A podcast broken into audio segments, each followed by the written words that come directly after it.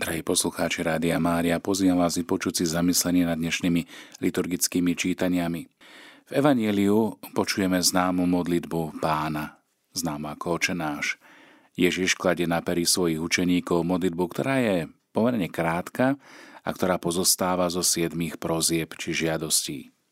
Aj tento počet Biblii nie je náhodný, lebo naznačuje plnosť, dokonalosť. Hovorím tiež, že smelá, pretože keby ju nebol odporúčil Ježiš, pravdepodobne nikto z nás, dokonca ani nikto z tých najslávnejších veľkých teológov, by sa neodvážil modliť k Bohu práve takýmto spôsobom. A predsa, Ježiš pozýva svojich učeníkov, aby sa priblížili k Bohu a z dôverou sa na Neho obrátili niekoľkými prozbami. Predovšetkým ohľadom Neho samotného a potom aj ohľadom nás, Jeho učeníkov – Modlitba očenáš nemáme žiadny predslov. Všimnime si to, nie sú tu predhovory. Ježiš neučí formulácie, ako si nakloniť pána v úvodzovkách, ale práve naopak. Ježiš pozýva prosiť o bez bariér, o stychu strachu či bázne. Aj keď hovoríme s Bohom, máme k nemu hovoriť ako k svojmu milovanému ockovi. Nehovorí, aby sme sa na Boha obracali osloveniami o najvyšší, o všemohúci, ako sme zvyknutí, tí, ktorí si od nás vzdialení, svetí, a ja úbožiak plný bolesti. Nie. Ježiš takto nehovorí. Prvé slovo, ktoré zaznieva, je Aba, Oče. A so všetkou jednoduchosťou oslovenia svojho otca, ako sa deti obracajú na svojich rodičov. A toto slovo otec vyjadruje synovskú dôveru, lásku a blízkosť. A práve do nej nás chce Ježiš pozvať. Modlitba oče náš vnára svoje korene do konkrétnej reality človeka, kde hovorí pravdu o ňom samom. Si milovaný syn, si milovaná dcéra. Vedie nás tiež k prozbe o každodenný chlieb. Chlieb to je žiadosť veľmi jednoduchá, prostá, avšak nevyhnutná, ktorá hovorí, že viera nie je len akousi ozdobou, vecou, šperkom, veca, ktorá bola oddelená od života, ktorá sa ozve až vtedy, keď už boli uspokojené všetky ostatné potreby. Práve naopak. Viera sa má stať prameňom. Prameňom vôd života. Preto aj modlitba sa vôbec začína spolu so samotným životom. Ježiš nás učí ako svojich nasledovníkov, že modlitba sa v ľudskom živote nezačína vtedy, keď je plný žalúdok, ale práve vtedy nachádza si miesto všade tam, kde je prítomný človek.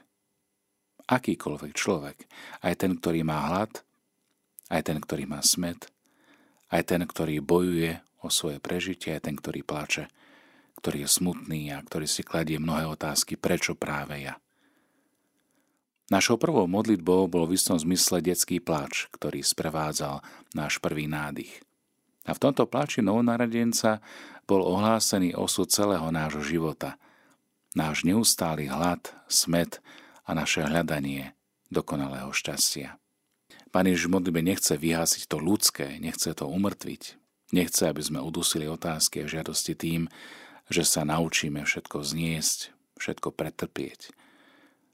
Chce naopak, aby každé utrpenie a každá bolesť starosť smerovala rýchlo k nebu a stala sa prostriedkom, mostom dialogu. Preto mať vieru, ako povedal istý zbožný človek, znamená byť navyknutým volať k svojmu Bohu vstúpiť do vzťahu.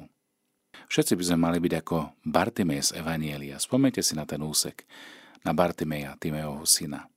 Slepec, ktorý žobral pri bráne Jericha. Navokol seba mal veľa skvelých ľudí, ktorí ho zahriakovali, aby mlčal. Buď ticho, prechádza pán, prechádza Ježiš, ticho, nevyrušuj, mlč. Učiteľ má veľa práce, nevyrušuj ho. On však na tieto rady nepočúval. A toto je veľmi dôležité. To svetou neodbytnosťou sa dožadoval, aby sa vo svojom biednom stave slepoty konečne mohol stretnúť s Ježišom. A preto začal kričať oveľa silnejšie Ježišu, syn Dávidov. A toto volanie je charakteristické pre obraz jeho viery. Aj vychovaní ľudia častokrát reagujú, prestan s tým, prosím ťa, veď tu je znešený rabín, učiteľ, Robíš zlý dojem, nekrič na neho. Ale on predsa kričal, pretože chcel vidieť, chcel byť uzdravený. Ježišu, zmiluj sa nado mnou, kričí Bartimej. A toto je obraz tiež modlitby, veľmi úpenlivej, prostej, bez nejakých figúr okrášlených. Ježiš mu prinavracia zrak a hovorí mu, Bartimej, tvoja viera ťa uzdravila. Ako keby mu vysvetloval, že tou rozhodujúcou vecou pre jeho uzdravenia bola práve táto forma modlitby. Práve toto vzývanie, ktoré zakričal s vierou. Ježišu, zmiluj sa nado mnou. Toto je obraz viery. Viera, ktorá je mocná. Viera, ktorá dokáže prenášať vrchy. Ktorá je silnejšia než zdravý rozum v úvodzovkách toľkých ľudí, múdrych, ktorí ho chceli umlčať, aby zachovali nejaké dekórum. Modlitba nielenže predchádza spás, ale istým spôsobom ju už obsahuje, pretože oslobodzuje od zúfalstva vlastného tomu, kto neverí vo východisko z mnohých častokrát neriešiteľných situácií. Isté veriaci potom cítia aj potrebu chváliť Boha. Evanielia nám prinášajú veľmi krásne a jasavé zvolania, ktoré prepúkajú z Ježišovho srdca plného vďačnosti, toho vďačného úžasu voči svojmu milovanému Otcovi. Zvelebujem ťa, oče, Pán neba i zeme, že si tieto veci skryl pred múdrymi a rozumnými a zjavil si ich maličkým. Aj prví kresťania dokonca cítili potrebu pridať k tomuto textu oče náš aj doxológiu, lebo tvoje je moc i sláva na veky, ako tom čítame v Didaché. Ale nikto z nás sa nemusí hlásiť k tej teórii, ktorú kto si v minulosti presadzoval, že modlitba prosby by mala byť akousi slabou formou viery. Zatiaľ čo tou ozajstnejšou modlitbou by bola čistá chvála a zvelebovanie tá, ktorá hľadí Boha bez zaťaženia nejakou žiadosťou či podmienenou prozbou. Nie, toto nie je pravda, milí priatelia. Prosebná modlitba je vždy autentická, je spontánna. Je tiež aktom viery v Boha, že je Otec a že je dobrý, že On veľmi dobre vie, čo potrebujeme, že je všemohúci, že je láskavý a nežný. Je tiež aktom viery vo mne, ktorý si uvedomujem, že som núdzny, že mám svoje potreby, že som hriešnik, že som maličký, a práve voči týmto maličkým má Boh naklonené srdce. A preto je modlitba prozby, čiže žiadať o niečo, je veľmi znešená vec. Lebo si uvedomujeme, že nie sme tí, ktorí máme všetko. A že potrebujeme prosiť. Sám Ježiš to hovorí, proste a dostanete. Hľadajte a nájdete, klopte a bude vám otvorené.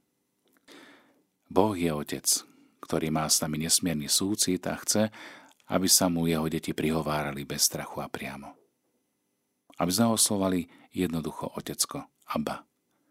Alebo v ťažkostiach, pane, čo si mi to urobil? Priamo, nebojme sa toho. A keď sa naplní to očakávanie, tak nezabudíme prejaviť vďaku. Ježišu, ďakujem ti. Nebeský Otecko, vďaka za tvoju priazň, za tvoje požehnanie. Preto mu môžeme povedať naozaj všetko, aj tie veci, ktoré v našom živote zostávajú ako keby nepochopené alebo nejak pokrivené, zdeformované. Tiež nám slúbil, že bude s nami po všetky dni až do skončenia sveta.